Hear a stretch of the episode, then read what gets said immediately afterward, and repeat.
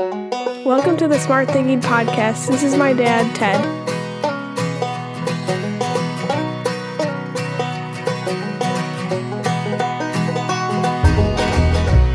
Welcome to the Smart Thinking Podcast. I'm your host, Ted Neitzke. Want to talk about COVID? Me neither. I am done. I'm finished. I don't want to talk about it anymore. I don't want to hear about it anymore. I just want it to be over. I want to move forward, iterate off of the new things that we've discovered about ourselves and, and how to lead and how to approach and charge into the next storm. But apparently, the next storm is COVID. Again. And instead of sitting around wallowing and trying to figure out a way to outrun it like a cow and, and face the sunshine of, you know, yesterday, let's look at the sunrise of tomorrow and figure out how we can address it. And in order to do that, I brought in an expert. Last year, when this whole thing started, we talked to Dr. David Brousseau, and we're going to talk to him again today.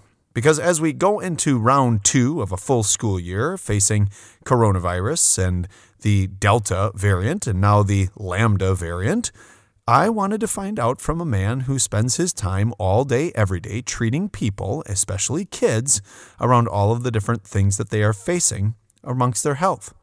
Now, Dr. David Brousseau is a professor and chief of emergency medicine at Children's Hospital Milwaukee, and he's a professor at the Medical College of Wisconsin. He's a board certified pediatric emergency medicine doctor, and he's the chief of the section of pediatric emergency medicine at Children's Hospital. He is somebody who I trust, someone who I've known for a while, and someone whose opinion is based upon facts. So join me in this conversation around the next direction we will head as we head into the school year with coronavirus.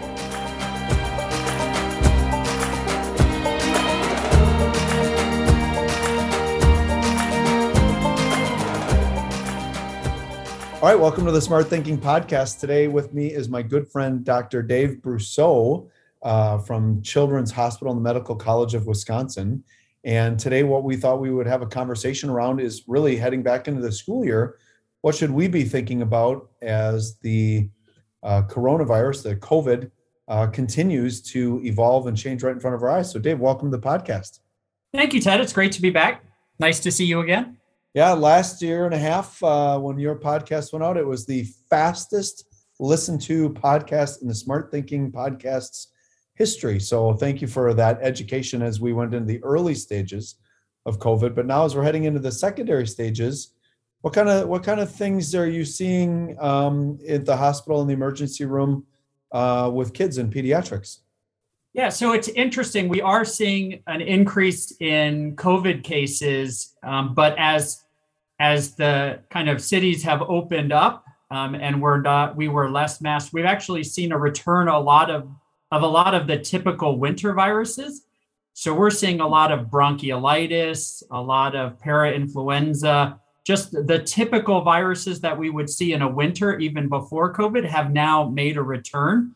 And our emergency department volumes are what we typically see during a winter with febrile, you know, coughs, wheezing, all of those things. Some of that is COVID, but it's only the minority that's COVID. So I guess one of the take home points is you might be seeing a lot of children who are coughing with runny nose right now, but that doesn't mean they all have COVID uh, because the other winter viruses or more typical winter viruses have made a comeback.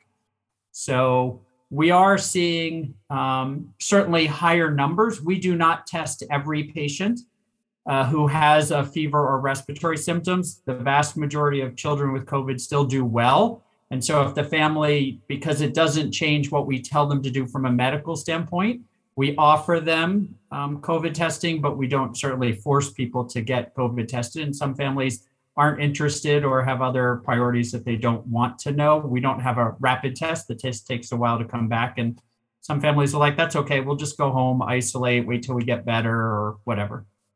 Do you think, you know, based upon what you just said, do you think as we move forward through this, and we'll go back to coronavirus in a second, people are just going to become smarter about when they have an illness in their family and stay home a little bit longer and protect it versus the you know, five years ago, ah, if you're not puking, you can go to school. So I, what I, what, and you said we'd come back to coronavirus. I will tell you, I, I think that does bring up something relevant to coronavirus is how much it's brought out the disparities. I think families that have resources might be smarter in or might have different options in saying we're going to be a little careful when we're sick, but you know, if you're at a place where your job doesn't have sick days and you don't have anyone to take care of your child, then I, I don't think you have many options. And so if you have limited opportunity to change your behavior, then I think you're going to continue to behave the way you were before because that's the only way you can get through each day. So, as much as we would like to say people are changing or can change, I'm not sure that's always possible. Yeah, that's a really, really good point, especially as you you know demographically diverse school districts around the state or the country. Um, yeah, I mean, in a suburban area, it might be a little easier to do versus an urban area or a rural area with you know some cyclical poverty issues there. Sure. So, so as the kids are coming into the emergency room with those different components, are are anxieties heightened amongst staff? You know, every kind of time there's a kid with a sniffle and a fever, or I mean, have your behaviors changed significantly as a result? Yeah. So, um, being in a healthcare setting, we've always had a very high index of suspicion. Even when rates got low, our, you know, maybe our level of concern got a little bit lower. But since the beginning of a pandemic, I think most people in a healthcare system have treated, especially in emergency department setting, have treated anybody with any infectious symptoms like they could have COVID. Um, certainly, um, you know, when the community prevalence is higher, you're a little more anxious. But at no point did we say, oh, this is a runny nose. We're not going to wear a high protection mask anymore because even at its lowest, we still weren't comfortable. And we we also have the responsibility that immunocompromised patients are coming to our emergency department frequently. And the last thing we want to do is be a reason that they get sick they're coming for care that might be completely not COVID related. And so we want to provide that kind of safety shell no matter where we can, providing protecting our providers, our staff, and all of our patients. So we have maintained a fairly high level of protection in the emergency department setting in our inpatient units the entire time. That's a really good point, Dave, because I don't think the general, you know, I, I, you know, our focus has been so much on COVID that you forget that there are still people who are being diagnosed with leukemia and cancer and bone marrow, all kinds of issues, and they too need to access the healthcare system. So with that, you know, we see on the news the surge, hospitals uh, being overrun again, especially in the south part of the United States.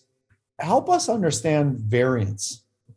So the regular coronavirus is bad, but it's not as bad as the Delta. And now, oh my goodness, now there's the Lambda. And I think, like we you pointed out, I th- I think the one thing the world's going to get is how to uh, understand and spell things in the Greek alphabet as we go through it. But what what is the what is a variant and why why is it a big deal and and why why are we seeing this surge? Why should people maintain their caution? Sure. So so think about you know a virus is a you know a tiny particle that needs a host, right? So you know we, we we make it seem like viruses have brains and think right but in, instead they're just mutating as part of their natural process and if the mutation leads to better survival for the virus that that mutation that variant of the virus will just become more and more and more prevalent and if a virus mutated in a way that didn't aid its survival that variant would just go away and nobody would ever hear about it and nobody would talk about it so you talk about, you know, we have maybe 50% of the population vaccinated, and depending on where in the country you are. So why aren't we seeing, you know, half the numbers or, you know, a third of the numbers? So what happened, simplistically thinking about the Delta variant, what a virus has to do is, like I said, it needs a cell. So it has to attach to that cell, and then it needs to get inside that cell and make copies of itself so it can then spread to somewhere else so it can get into other cells. So you take the kind of the initial variant of COVID. And what the Delta variant appears to have done is it has mutated its ability to attach to a cell so it can actually attach to cells much more quickly and much more efficiently than the original one did.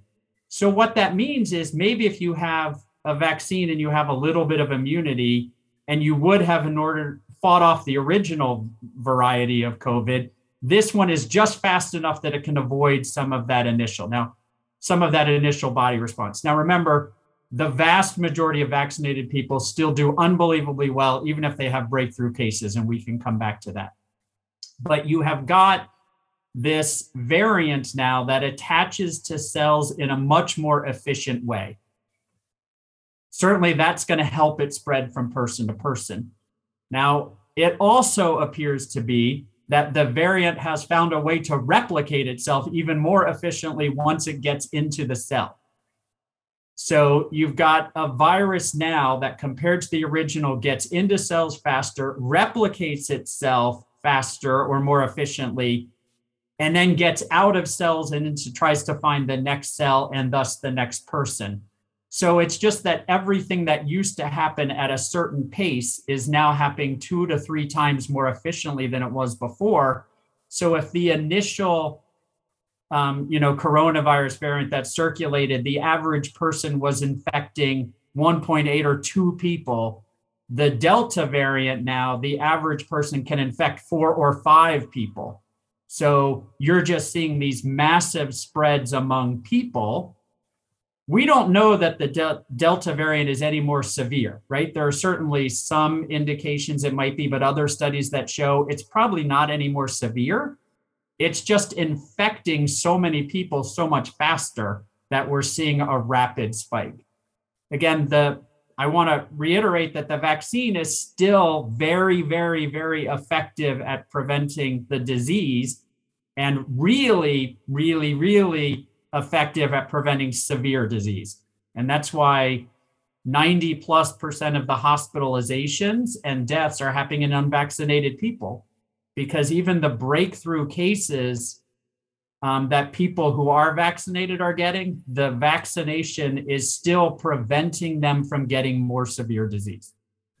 So basically, uh, as, as someone, if you're vaccinated, your body is basically conditioned a little bit better to, to for the fight right you might you might when the virus hits you it's conditioned a little bit better because that's what that's what the that's basically what the vaccination does for me is that it's in the cells. The cells have they've recognized the situation before and the delta variant just comes with a like kind of a speed boxer right who's in there a little bit quicker. So depending on your body's ability to respond to that but if your body if you're not vaccinated or you've not been exposed to it that speed at which that delta variant hits just overwhelms the system and then you spread it faster as a result of it because you know, early on, Dave, they were talking about, you know, uh, microbe density, you know, in in your in your spray, your breath, whatever. This is the same amount. It's just a, just a different type of virus. Is that what you're saying? Yeah. So, well, when the when the original vaccine uh, vaccinated people, what it appeared was that people who were vaccinated who got it were less likely to spread it because they weren't generating the same amount of virus called the viral load. They weren't generating the same viral load. What what the Delta variant has apparently allowed people to do is it has allowed even vaccinated people to have that same viral load that unvaccinated people do. And so you actually might have the same amount of virus in what you are breathing out that somebody who is unvaccinated might have so the, there are some interesting things there's some interesting studies looking at um, and i don't want to get too complicated here but if you think of your immune system as kind of having you know there's your kind of nose mouth immune system and then there's your the part that really protects your lungs. And so there is some thought that the reason um, the vaccinated people are really protected from the severe disease is that the severe disease tends to happen tends to happen once it settles into your lungs. You don't have severe disease from a runny nose, but what you want to do is stop it from getting into your lungs. And there's some thought that the vaccine provides much better protection for your lung immunity than it does for your nose throat immunity and therefore although you get it you get the runny nose because that's a different kind of protection than and but it but your body's immune system is much better at protecting your lungs from having severe disease difficulty breathing needing to go on a ventilator but you might catch the more mild symptoms if that makes sense without getting too technical on a on an immunological basis. Yeah. It's it's just proving to me why you're 1000 times more qualified to talk about this than anybody else i know well, and when um, we talk about going back to school, why you're a thousand times more educated talking about that than I am. So, yeah well, but so that's really interesting because uh, you know, as you talked about, you know, just the different systems within our own body and how the the the virus hits that. So, what is the suspicion around lambda then? Right. So you hear about that, and it's hitting Europe, and it's coming here, and what what what is that? What what are they saying about that? Is this just is this like a speed boxer who's a kickboxer who's an MMA fighter who it's going to be really hard to beat once yeah, they get so, to the cell? So, unfortunately, or fortunately, maybe, we don't know a ton about Lambda. I mean, we're still learning about Delta, and Delta has already gotten huge numbers in our countries. My understanding of Lambda is that in some places it spiked rapidly and then actually started to decline and didn't have the same longevity that Delta does. I don't think there has been quite as much Lambda in our country yet. So I think it's still a little too early to even understand I am sure there are, you know, immunologists and microbiologists who understand what its mutations are. I'm just not as familiar with it because we haven't seen that. We don't have the same length of time and data that we do for the Delta variant. Does and so switching here for a second, then I want to get to what we should do as parents. What what does bacteria act the same way as as a virus?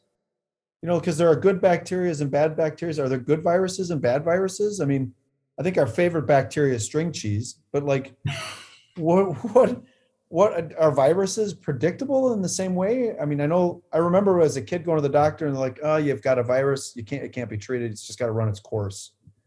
What, what's the difference, Dave? Yeah, so so bacteria don't bacteria can exist without a host, right? So I said before that that virus needs to find a host. You can have bacteria that just live without the host. And there are good bacteria right? There are good bacteria in our gut that aid us in in our everyday lives um, or that we rely on in order to live.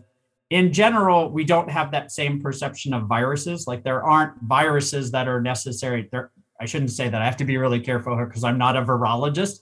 But it in general um, we don't think of there being kind of the good class of viruses that are coexisting with us and helping us survive so now with all of this type of thinking, and thank you for that. I probably slept through that part of school. Um, what what what should a parent do? And and let's be specific. If if you and I still if our boys were still or Gracie was like in kindergarten, first second grade, as a parent, what should I what should I be doing to protect my kid?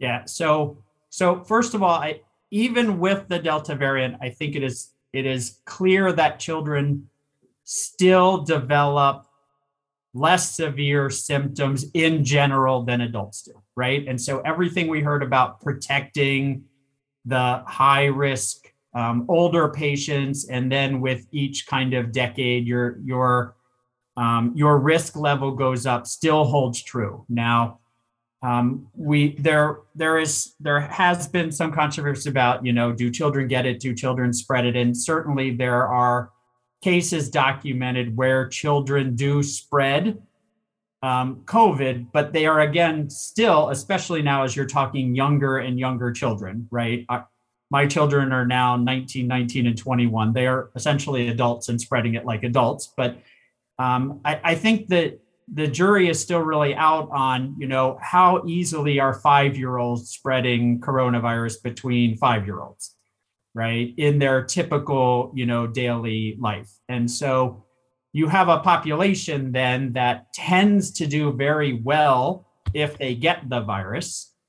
And it's unclear exactly how easy it is to spread to other children right? So none of those things are known as much as we would like to know them so um, things we certainly don't understand. It, it appears, and I think there's some fairly convincing evidence that children don't seem to have the same amount of long COVID symptoms. So when they recover, they tend to do reasonably well. We, we haven't at least seen as many. Um, there is that um, you know inflammatory syndrome of children that they get post COVID, but again, that's relatively rare. But those are all things that we need to factor in. So I I think the single best thing we can do for children is one make sure that the people who are caring, educating, providing for those children are in the best health that they can be in. And so, if you really want to protect children, you should make sure that everybody who is around them is doing everything they can to protect themselves. And so, that's vaccinating people who we know the vaccinations are going to decrease your risk of getting the infection and decrease your risk of spreading the infection. And even with Delta, it seems that the people who are vaccinated who do have enough of a viral load seem to shed the virus for a shorter period of time, which then would mean they're less likely to spread it.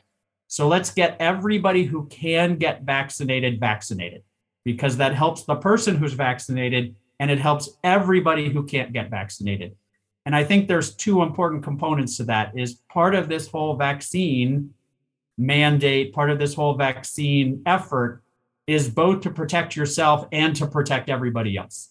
And so there is definitely a societal perspective that you need to take on this. It's not just about your child or whatever. We're obviously focused on individual children when we have children, but there is a societal component to all of that. So and then then you get into um, once we've done that, what are the other things that we know are effective? And we know physical distancing, if possible, is effective. Being outside is better than being inside. All of those things are known to be effective in stopping the spread, and therefore your child is much less likely to get infected. And I guess the same thing would stand true for any grade level, middle school, high school. Same thing, be smart, talk to your kids about hand washing. Right. Keep your hand, your antibacterial goop in your pocket. Make sure you're you're you're constantly clean. Uh, extra caution if you're not feeling well, like you you pointed out, if you can keep the kids there at school or at home.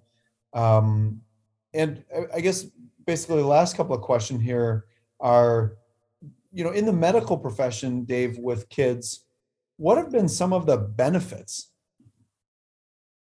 of this pandemic? What what has gone well for pediatric health, pediatric behaviors? Are, are there any bright lights here? What's the optimism from all of this? Um, so I love that you're always finding the optimistic part of things, Ted. I love that about you. Um, so one thing I will say is what um, what the COVID pandemic forced us to do was improve our ability to provide care to people remotely. Um, maybe not us in the emergency department per se when people are coming, but systems that would have taken five or 10 years in order to increase their number of virtual visits, be able to provide care to people in their home. All of those things have developed at an incredibly rapid rate as um, as we have reached out to people with chronic illness so they don't come and put themselves at risk. And we have reached out to people with symptoms so they don't come and put other people at risk. Right. So those systems developed unbelievably rapidly. And, and I hope are ways to stay because, you know, even if we get over or when we get over this pandemic, I do think that there are um, there's a lot of benefit to families in being able to provide care in a way that's more timely, more family centered, um, and those things. So I, I think that's been one plus. Um, you know, if that changes the healthcare system to focus more on those issues and the any subsequent plus, I think we will get from that are additional things. That's awesome. I mean, that's a direct reflection of schools. We're the same way like I don't know that we'll have snow days as often as we've had in the past, and I don't think a, a parent teacher conference will ever take place only in the school. I think you'll have the opportunity and ability to do those things virtually and online. And that, that's why I asked that question because so many people have iterated at such a, a quick speed that, you know, I want, uh, what did healthcare do? So to your point, like you said, those systems it, it's pretty amazing when there's a burning platform of a pandemic how quickly people are willing to evolve and, and change. Masking. Okay, Yes. so this comes up, right? This is a big hot topic. Kids can survive, they can do well, et cetera, et cetera. And I'm not asking for like your opinion on this personally, but you know, what where where does like the healthcare field fall, healthcare field fall around staying masked? Um, because we've now all gotten very accustomed and comfortable not wearing a mask again. And a lot of people are, flat out just refusing to go back to that. So what what are the benefits of it? And then what are, you know, you see these things on YouTube where it, it's you're carrying bacteria loads around in your mouth for eight hours that wouldn't have been there. I where do where do you fall on that, Dave? What what what should we be doing? Yeah. So again, I, I wish there were a simple answer for everybody, and it, it does vary a little bit again by age, um, by your your likelihood of spreading. Um, so I, I think in at least in older children and adults, certainly, um, I think there is clear evidence that masks seem to stop the spread of virus. Um, and so, if you are in an indoor setting with close proximity for a reason that you can't avoid, then I, I think the medical community is fairly united on the fact that in order to protect yourself and others, that masking certainly has its benefits in those situations. And so, um, we and, and all of this is of course based on the level of community spread right? If there is very little coronavirus in your community the likelihood of spread drops dramatically. And so even at our institution we had loosened up rules not in the not in the patient care setting but outside of the patient care setting where we were you know allowing some small gatherings of vaccinated people because that was low risk. However now that we've had increasing numbers in the community, which probably means, well, and we're seeing already, you know, as people get screened for surgery, we're finding more asymptomatic patients who are positive. And so that has to then be assumed to be happening community wide. So now kind of saying just because I'm sim- just because I'm asymptomatic and we have shown that asymptomatic people can spread, although less likely if you're vaccinated, I think in close proximity indoor settings, masks are still the right thing to do from a medical standpoint. Which Again, if that forces us outside, that forces us to do things like I know you like to be outside from your recent trip to Colorado. So um, I, I think those are those are things we can say with certainty that that masking is helpful. I think there are many other you know you do need to take care of your mask. You need to wash your mask. You need to clean your mask. You need to make sure you're you know not wearing the same mask for extended periods of time not washing leaving it around. Um, but in general i think a, a, mask is still believed to be safer um, in those types of indoor settings um, when one when you don't know who's vaccinated and who's not vaccinated probably more so. But even now in times where there might be high asymptomatic carriage rates it's safer even in you know even in smaller groups indoor settings vaccinated people. Again your family is a pod that's different but people you don't know and certainly people you don't know their vaccination status i would certainly wear a mask.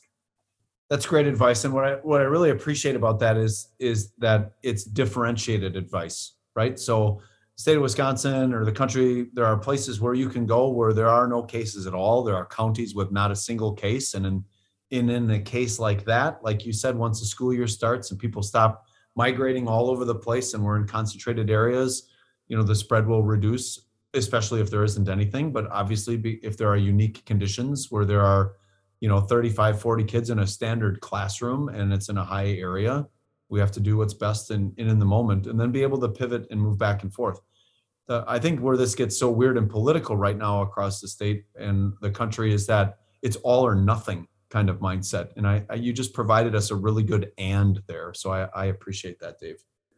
One other sure. question here, um, uh, moving in, and then we'll close out.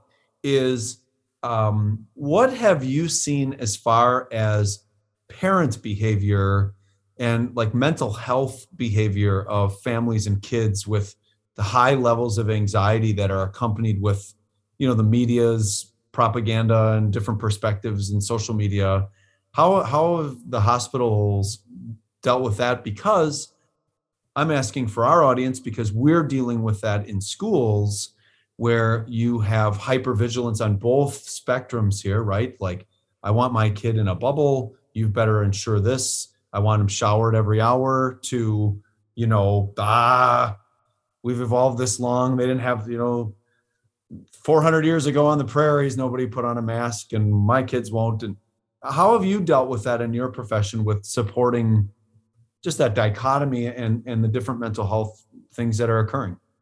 Yeah and certainly we see you know there's i would say there's two elements from the medical professional side. First is we are obviously seeing a dramatic increase in our patient volumes related to childhood mental health issues right so the strain of the pandemic on the individual children has been dramatic, right? And that's a combination of isolation and and all of the things that I'm sure many people have been reading about.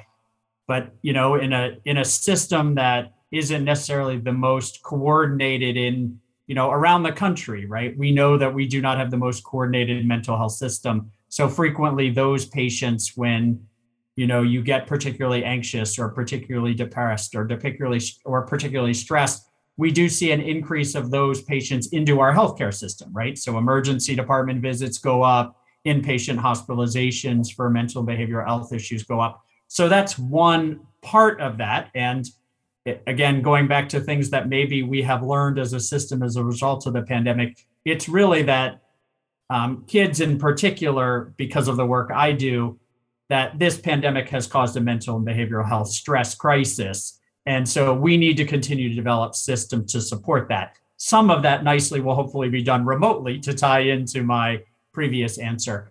Um, and then we do see the gamut coming into our health system. We do see people who are incredibly stressed, incredibly worried. And, you know, we have patients who have had, you know, coronavirus a couple of times, or they had it, then their other family member had it, and they did well.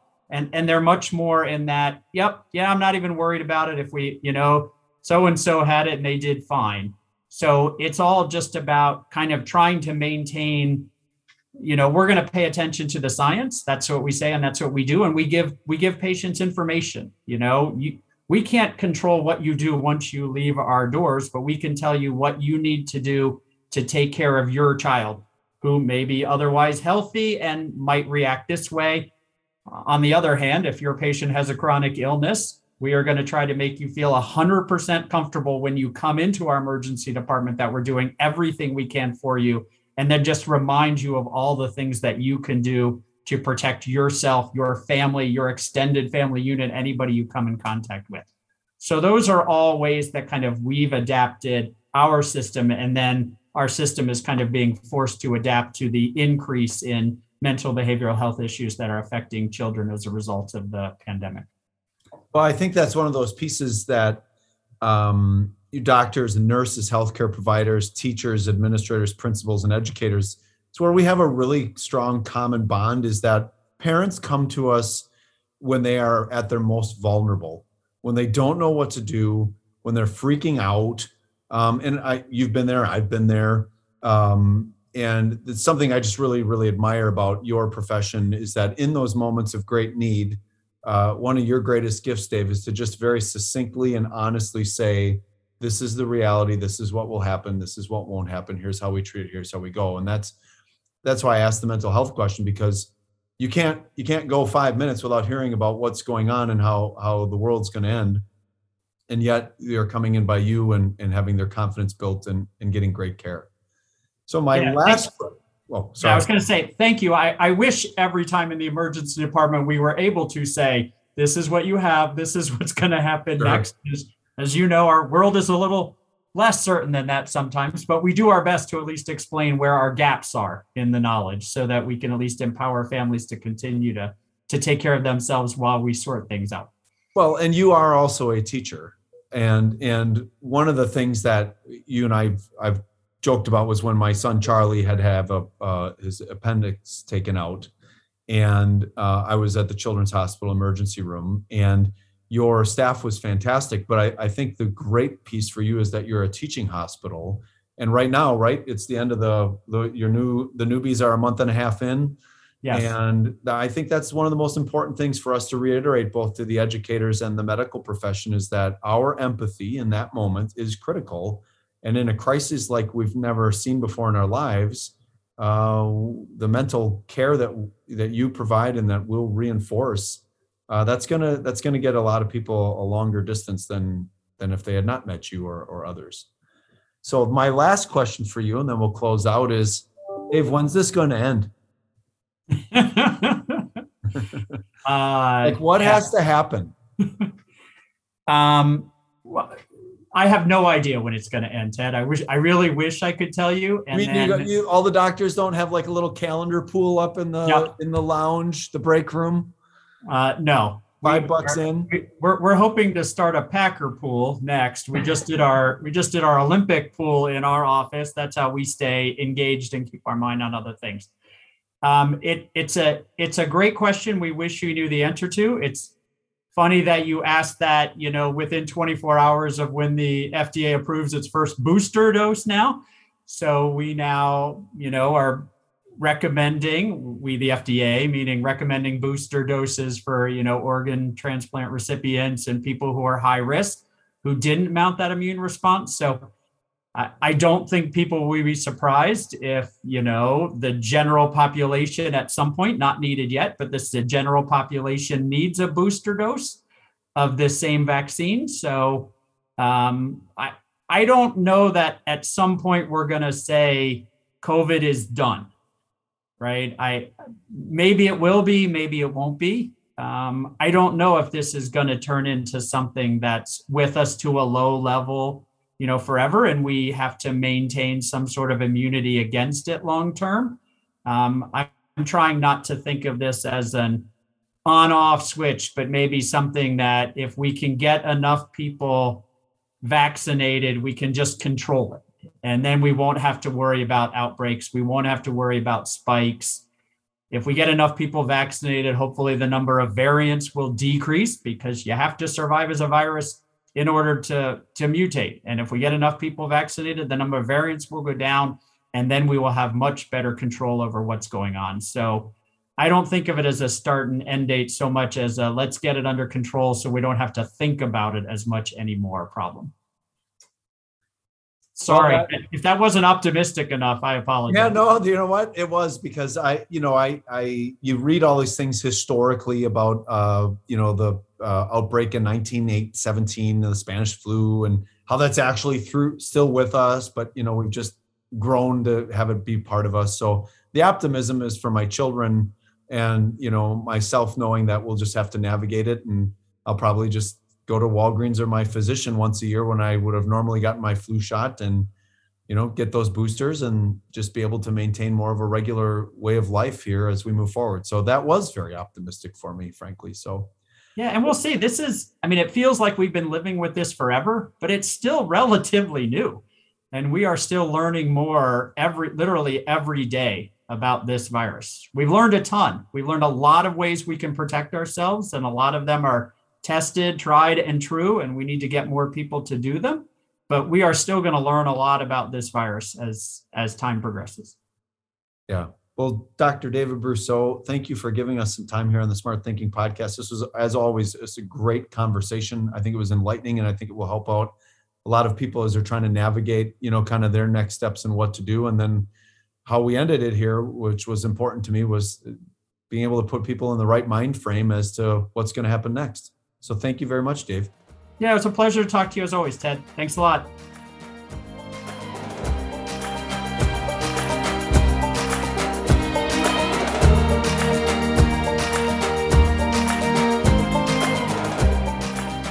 So let's do some smart thinking. Based upon the conversation you just heard between myself and Dave, what actions do you need to take in order to feel better and safer as we move forward? List ways in which you can support the learning both in the classroom and at home for your students or your family. And last, what precautionary measures do you need to take in order to ensure your own health and the health of those that you serve and love? That's it. That's the Smart Thinking Podcast. Hey, as always, thank you for listening. Please share this episode. I think this was a great conversation that will help a lot of different people frame how to enter the fall and as the different things that continue to occur around us, just what we need to do and, and how we need to act. And as always, thank you to the Well Pennies for their great music and for allowing me to continually use their catalog uh, to help us grow and learn and be entertained. And finally, what's your mindset? How are you going to maintain being a buffalo? How are you going to regularly remember that every moment of every day you're a leader and that everything that you do has consequences because you will be leading other people in other directions, that you have influence in your actions, your mindset, your manners, and most importantly, your mind frame. As we move forward through COVID, it's going to get sketchy again. It's going to get uncomfortable again. And there are going to be things that we can't control again. But we can control two things our mindset and our happiness. We can be engaged. We can look for solutions. We can fix what's bothering us. And we can control what we can control. And for some of us, that might just be our classroom. For some of us, it might be a whole school. For some of us, it might be a whole system. And for others, it might just be my home. But whatever it is, you've got to charge into it.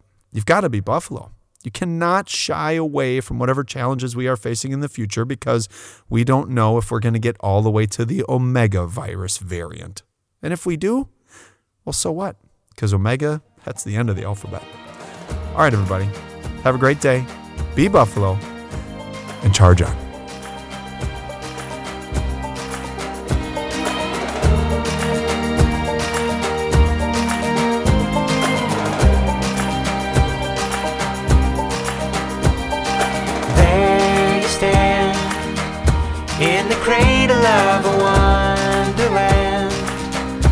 You imagine any way you can anything that's better than just hold my hand. Won't you jump on in, you beautiful thing? It may be the only thing that ever redeems. Go and do the river's right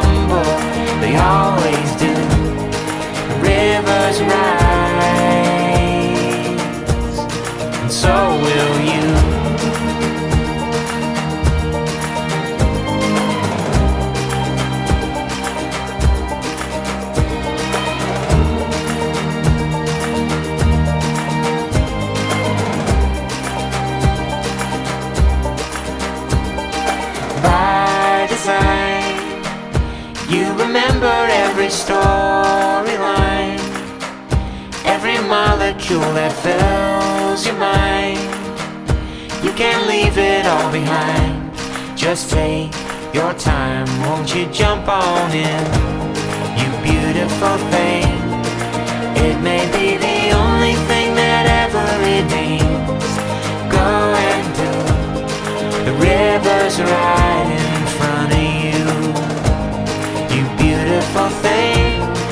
It may be the only thing that ever redeems. Go and do the river's right.